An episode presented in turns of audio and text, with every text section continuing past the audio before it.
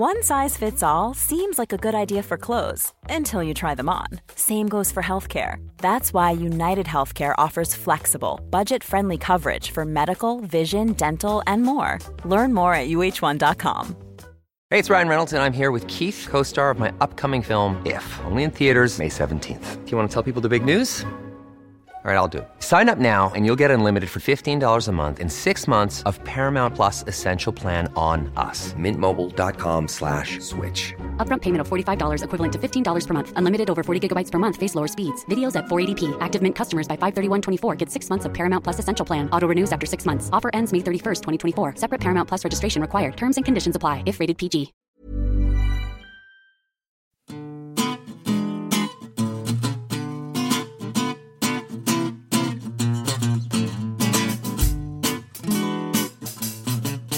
Hello. On this week's New Statesman podcast, I, Ailbhe, and Anoosh discuss Anneliese Dodds, the economic situation, and whether or not we'll see a return to austerity. Plus, you ask us, PMQs, what is it good for?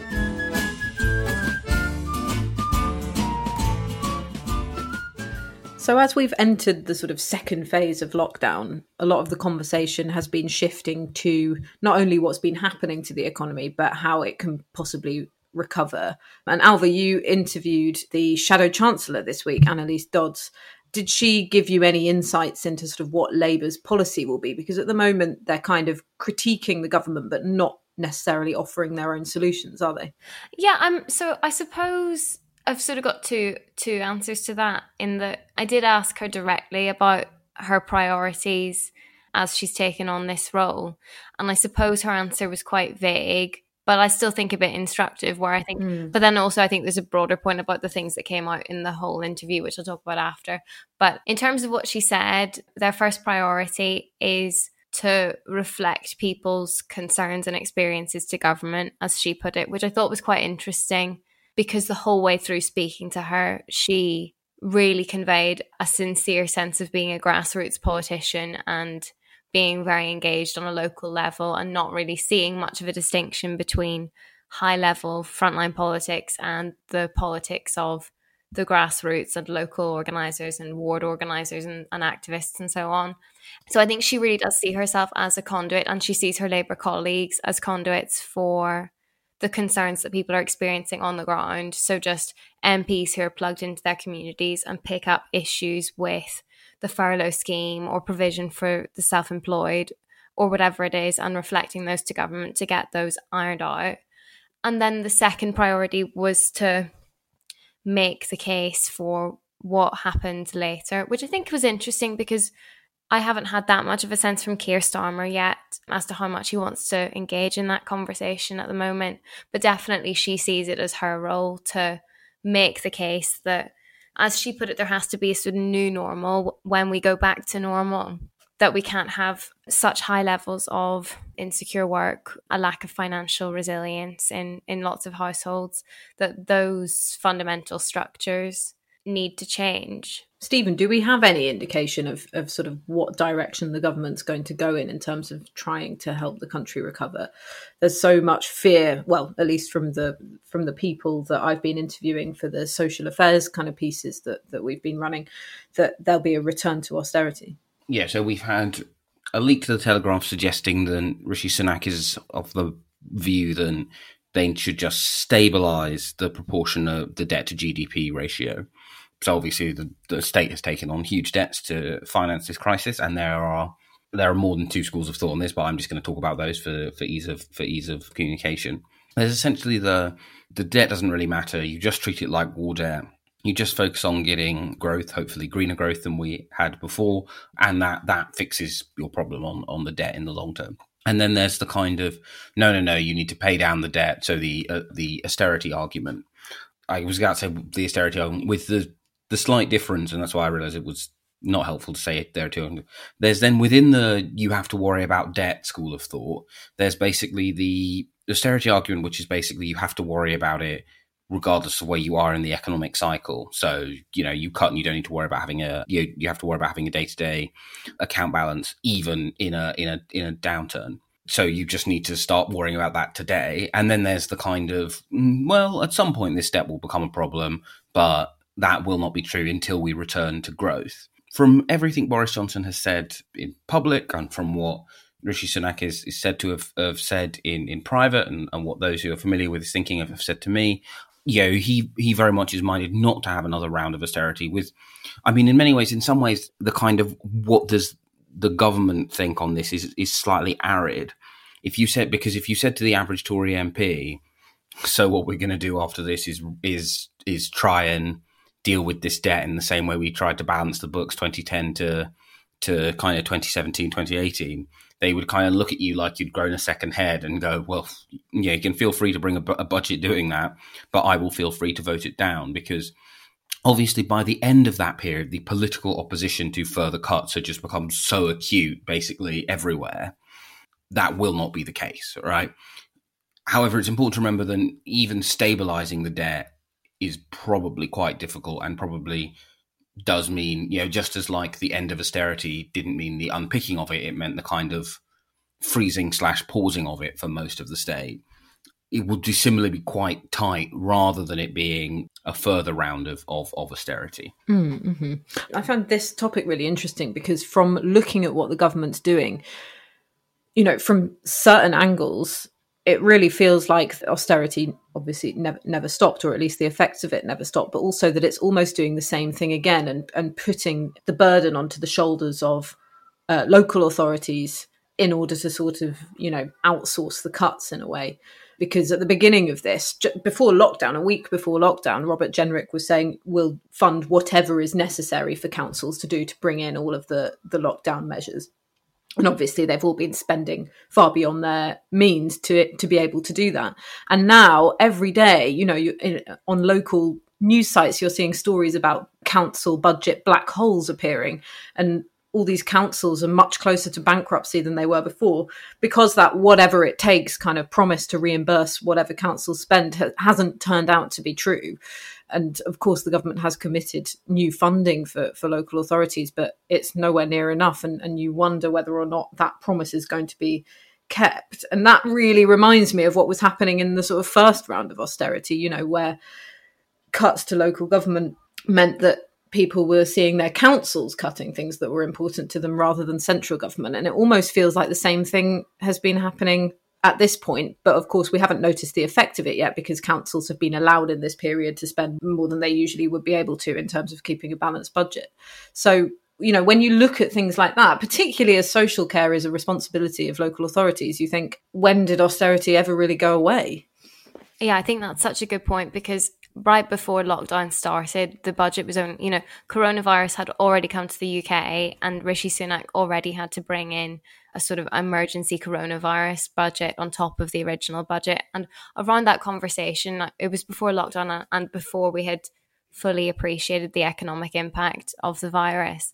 But in the conversation around the budget, most of which is redundant. The, the, conversation was, is austerity over?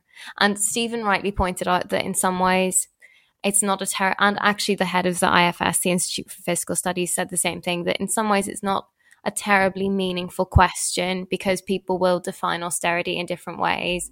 But I think that the important thing to consider when thinking about whether austerity would be possible after this is that all of those Institute for Fiscal Studies graphs and so on really clearly demonstrated that like what I would define as austerity is still baked into many government department spending plans that the the cuts that were made a long time ago in various ways haven't been reversed in any meaningful way. So the answer to is austerity over was arguably no, that like the long term effects of of those cuts were still in place, even though some of the sort of the rhetoric and other policy decisions associated with austerity had changed. But ultimately, like in some ways there'd be no more fat to cut off like that those departments are already you know completely lean and i mean people would some people would argue that you know it wasn't necessarily fat that was being cut off in the first place, but the looking forward, looking at where you could cut corners in, in departmental spending, I don't think that you necessarily would have very much scope to do that. Yeah, it's odd because one of the things I feel we were talking about at the start of this parliament was okay, the government has won on an explicitly will end austerity platform but its fiscal strategy could not really honestly be described in that way. What will happen with that from a kind of both a social harms perspective and an electoral perspective? And I guess kind of the thing I realize I don't know, and I'm intrigued to know what you make of this as Anoosh, as, as the kind of, you know, as our kind of ultimately our our correspondent for for the the end effects of, of the stuff that they stand up and announce, is was the political resistance to continuing cuts obviously was part of why they lost the majority in 2017, part of why they were struggling to win votes in the run up to the 2017 election in Parliament. Was that because they ran out of cuts that affected other parties' voters? Yeah, that was why they'd already had to abandon the welfare cuts, etc., etc. Or is it because the effects of the cuts and people didn't mind? Yeah, then people kind of read an article about how bad it was, but they didn't notice any material affecting their their sort of city centre or whatever is it that the effects of the cuts from 2010 to 2015 are now being felt and are inviting political opposition? It's a really good question, isn't it? And I do think that the problem with um, austerity as a sort of political argument for people who are opposed to it is that, as Ailbhe says, it does mean different things to to different people and people experience it in different ways or people experience it but don't know that that's what it is. So you this is the reason why i think it is actually the, the effects of it reaching the people who perhaps have more maybe live in more conservative um, constituencies or have more cultural and social sort of cachet in terms of who's listened to by by our politicians on on both sides of the house really. I think that's probably more of the reason for the shift in opinion because although those cuts were of course placed on the sort of narrowest shoulders, as has been sort of proved time and time again by by various reports. They have trickled up in a way. So, you know, you could have a lifelong conservative voter, many of whom I met during the 2017 election campaign and the 2019 election campaign, who have noticed things. You know, they've noticed their road being in a bad state. They've noticed that their post office is closed and now they have to take a longer bus journey to get to another one. But the, the, bus is incredibly expensive now. And, you know, they might be able to afford it, but they still think, oh, that's not really on, and things like that. And that doesn't necessarily mean that they're going to be on Parliament Square with a placard, you know, cheering on Owen Jones at a People's Assembly rally. But you know they've noticed the sort of loss in their in the fabric of their day to day lives and I think that's one of the reasons why in 2017 people were turning to vote for for parties that they hadn't necessarily voted for in the past.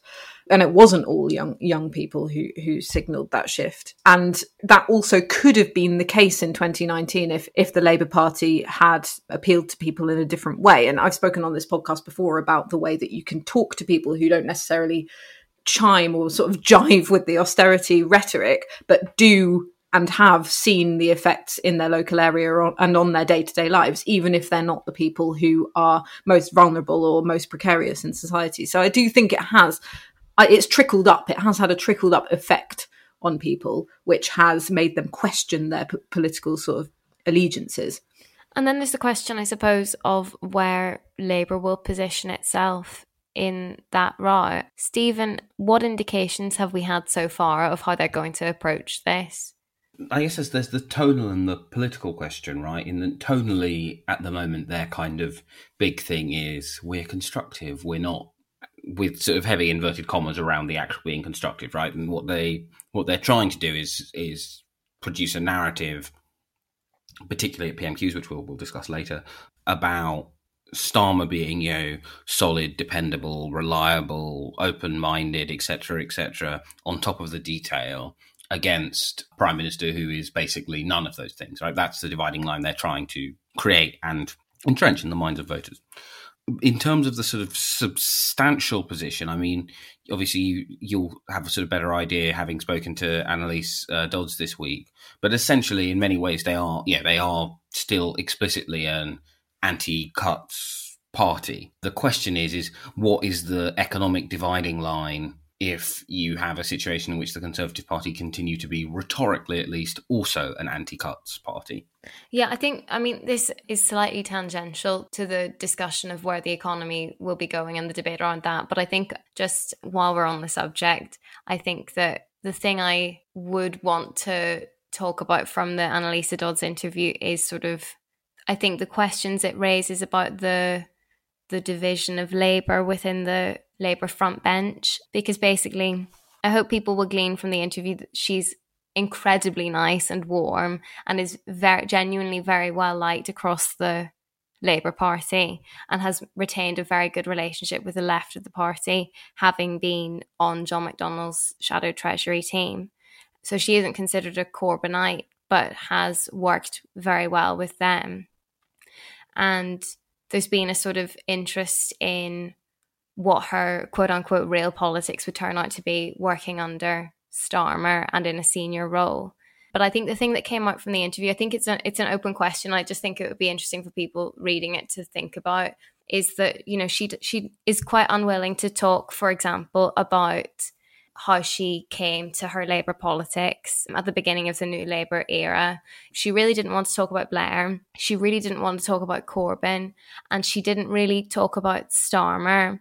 But there's like a great sort of warmth and emphasis on on being just just Labour and not adhering to any particular wing and avoiding that sort of factional infighting. And my feeling was that like the fact that she comes across as so nice and is so well liked is in itself quite political.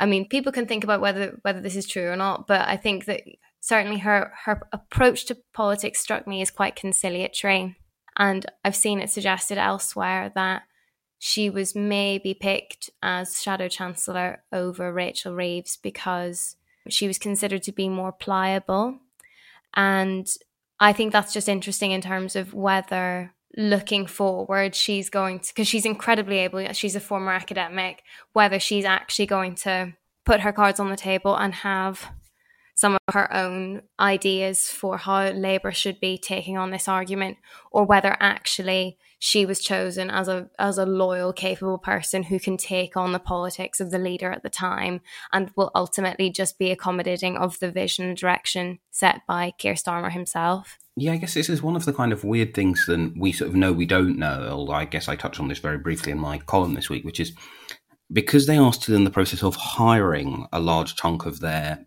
staffs, mm-hmm. we don't actually know how assertive any of them are likely to be because at the moment, right, the only person who has a policy person is Keir Starmer. Mm. And this thing's right. There's obviously I'm a long term believer that what you should do is you should pick the politician who is most politically proximate to you as your shadow chancellor. Who can, yeah, the politician who's most who's able to do it, who's most politically proximate to you. Mm-hmm. What I think is interesting also is the relationship she has with Ed, right, where they have Julia Blanc on Twitter put it as, yeah, they have a kind of like, you know, business in the front, party in the back style relationship, right? And then Anneliese does the, I would never do anything bad. I'm very reassuring and very nice. Mm-hmm. You don't need to feel panicked by the Labour Party. And Ed is doing a very good job, I think, doing the kind of like, Rishi Sunak has left business behind, while using actually the fact that he is very warm in person and he's good at making people feel valued to do the kind of like, I'm going to talk to people in the Federation of Small Businesses and the CBI and make them feel, you know, warm. That's a really good point. That's sort of good cop, bad cop approach to your economic policy.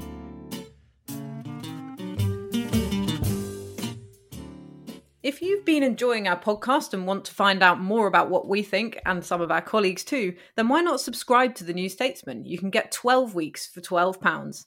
Go to newstatesman.com forward slash subscribe 12.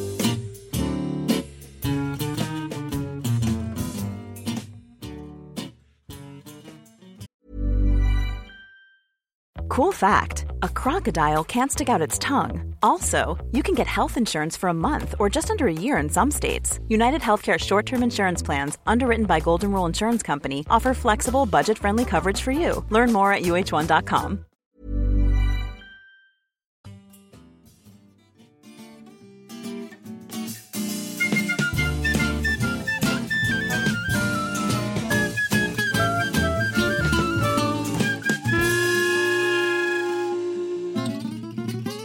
And now it's time for a section we like to call You Ask, you ask us. us. This week's question comes from an anonymous listener who asks How much does Prime Minister's questions cut through and actually matter in voters' minds? Anoosh, what do you think? So I think it's difficult to answer this question because I think indirectly it does matter because although no one, not many people tune into it, and it doesn't usually, as we've discussed before, produce news lines that would that would cut through into the evening news or the usual kind of news that that normal people tune into. I think that it does affect the way that the leaders of either party are written up by the print press. So, for example, Keir Starmer was, you know, the consensus was that he had a really good PMQs last week, so not yesterday's, but the one the one before, and you could immediately I mean, I don't know whether you had the same thing, but anecdotally, I could immediately detect a warmth sort of around him from my grandma, who I speak to much more than I usually do because of the coronavirus lockdown circumstances, from people who aren't necessarily tuning into politics every day. And that's because, you know, there might be more pictures of him in the paper than usual because of someone's written a, a sort of complimentary sketch about him in, in one of the papers, like The i or something that, that a lot of people get. That trickles into sort of broadcast news and, and it just creates a sort of atmosphere around someone. So I do think it can, not every week, but I do think it can sort of shift sort of the reputation or the, the vibe of someone in people's minds. So for that reason, I do think that it can cut through and is important, but in a in a way that's very difficult to pin down. I don't think you could ever measure that effect. I think I completely agree with that. I think it's a really good way of putting it. And I think in some ways its indirect inf- impact is a bit like when so someone in one of the digital teams for the conservatives once said they said Facebook is what actually matters. They said but Twitter is the thing that ultimately the people who when push comes to shove will decide whether or not the digital team has done anything that day. They were like, so you have this weird thing, right, where you do things for Twitter so you can continue to get buy in for the stuff on Facebook mm-hmm. that actually matters. And in some ways, I think it's kind of like that, but with political coverage in general. But it also, as uh, Tom Hamilton and Ayesha Hazarika in their very good book, Punch and Judy Politics, kind of lay out, I think operates as a kind of stress testing mechanism for political leaders almost. Like, why has Keir Starmer, of the last three, he's sort of palpably won two and then kind of semi drawn, or you can call the last one a toss up, which given expectations, probably yeah, you're probably you're happier with that if you're Boris Johnson, right? It's partly because Boris is not particularly on top of the brief, etc., etc. But the central reason why the government is in a bit of a mess is because they have made mistakes around their handling of the pandemic, particularly around care homes. Right? Mostly, you lose PMQs because of what of what you've done before. And in another week, I think Keir would have struggled to win because the party's position on schools opening is somewhat muddy because you have kind of an official position, you have the position of various backbenchers, you have grandees from the past saying one thing or another, right? And so I think what it often does is it, it stress. It's a useful way for a leader of going, oh. So, for example, Keir did not ask him about schools. Why didn't he ask that? Well, because he would have been leading with his glass jaw on the the divides within Labour on it. So it's a good way of going. Oh, right. Well, if I can't ask about X, that means that I probably need to fix X. And so I think those are its kind of two values. Ailbhe, what do you think? Yeah, so again, influenced by Tom Hamilton and, and Ayesha Hazarika on this one, because uh, I'm reading their book at the moment. I'm nearly finished it, and I find it so enlightening in so many different ways.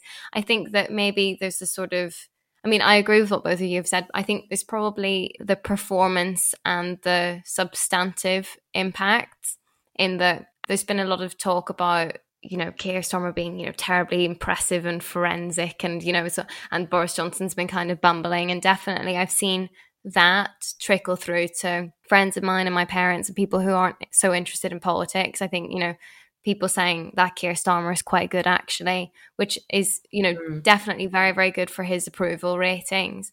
But then I think also he's shown that he is quite good maybe not perfect because he hasn't done it very much yet, but he's quite good at using it to set the news agenda and push things forward. So at both PMQs, I thought that there was a lot of strategy behind the the way immediately after last week, Boris Johnson had said that the advice that Keir Starmer quoted on care homes was incorrect. And then he was immediately called back to the Commons to correct it. And there was a bit of a hoo ha, but ultimately the government had to concede the point on care homes that their guidance had been wrong and it stayed on the news for another day. And then again this week, there was the strategy, which I think was always in place, that Keir Starmer announced that Labour would be introducing an amendment to oppose the um, immigration sur- NHS surcharge. And then they, you know, they they formally announced that directly afterwards and there's a petition and so on. But then there's also the other impact of having the the questions that way which means that Boris Johnson got so flustered he ended up committing to bringing in a test and trace program across the country by the 1st of June which I'm I'm fairly sure he'd had no intention of committing to before PMQ mm. started. And I think that I'm I'm sure that isn't the only example of things he has accidentally committed to in the heat of the moment. And I think that Keir Starmer is creating pressure for him down the line in that way. Yeah, I, I I am really glad you mentioned that that sort of rattling him into making that promise because maybe previous prime ministers wouldn't let being rattled at PMQs get to them to the extent that they would, you know, propose something that could quite possibly fail and reduce public trust. But Boris Johnson is that type of people pleasing politician. So that's another way that PMQs can cut through, where you sort of rattle someone because everyone in the chamber uh, in that moment believes that PMQs is important, even if it's not really that important, into saying something that is going to be an important part of the national conversation afterwards. And you can tell Boris Johnson is rattled by Keir Starmer's, or at least his previous performance at PMQs, because he actually said he said something, he was trying to mock him, and he was like, oh, forensic mind that he is. So he clearly read some of those write ups, haven't he, about how what a fantastic forensic mind Keir Starmer has. And so, you know, those write ups might not necessarily matter that much in day to day life, but if they rattle the prime minister into saying things that, you know, even some of his own cabinet ministers have been contradicting, then then it does matter. Yeah, I also think the other way that they matter, that we kind of sort of forget because this doesn't presently apply to either political leader is that they matter because they keep the parliamentary party happy. David Cameron once, I actually can't remember now if it was three or four, but David Cameron once said that he thought that you could not lose PMQs three in a row and keep your job. Or maybe he said four and Ed said three. Doesn't matter. One of them thought it was three, one of them thought it was four. But crucially, throughout the whole of the 2015, 10 to 2015 situation, Parliament, you had a Labour leader who was not the choice of a majority of Labour MPs and had not been the choice of a majority of members in 2010, and who MPs had doubts about, which obviously turned out to be broadly fair enough. Yet he did not face a single serious attempt to remove him as leader, and he did lead them into the 2015 election. With Cameron, you had someone whose whole promise was look, I know you don't like some of these heresies, but don't worry, I'll win. Mm. Who had failed to win and then had baked in some of those heresies by, you know, having coalition with like the hated Lib Dems. And yet he Similarly, the most serious challenge he faced to his leadership was from Adam Afriyie, which, you know, I mean, who's he exactly? um, so, so it does have a really important role if you have like a problem with your parliamentary party. At the moment, that doesn't really matter because neither of them really do. There are quite a lot of men elected in 2015 who and before in the Conservative Party who fear they've been left on the shelf by this government, but it, that's a problem they might be able to fix through like a clever reshuffle or something at the moment, that aspect of it doesn't matter. But I think by the end of the parliament, that aspect probably will matter to at least one of those leaders. At what there will be points in which we go, well, if they'd lost that, probably they would have had leadership problems. You've been listening to the New Statesman podcast with me, Stephen Bush, our Britain editor Anoosh Chakelian, our political correspondent Ailbhe Rea. Patrick Maguire will be back from his holiday. We haven't sent him to the gulag or anything just quite yet. If you're enjoying the New Statesman podcast, please do subscribe to the New Statesman in print or online. Our music is Devil by the Devil and is licensed under Creative Commons.